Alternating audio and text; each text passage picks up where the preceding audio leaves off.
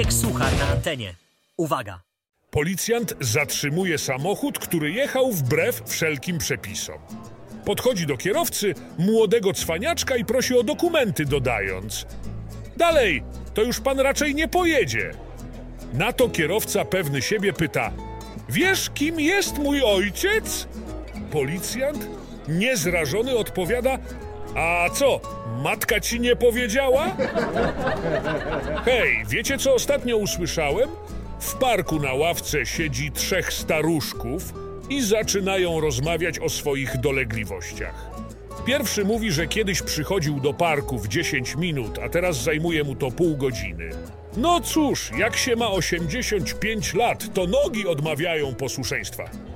Drugi staruszek na to odpowiada, że kiedyś czytał gazetę bez okularów, a teraz nawet w okularach nic nie widzi.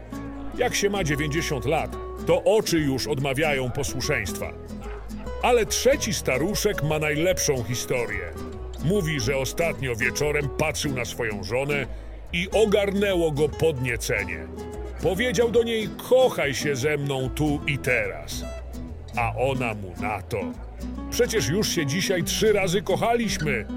Jak się ma 95 lat, to pamięć już odmawia posłuszeństwa.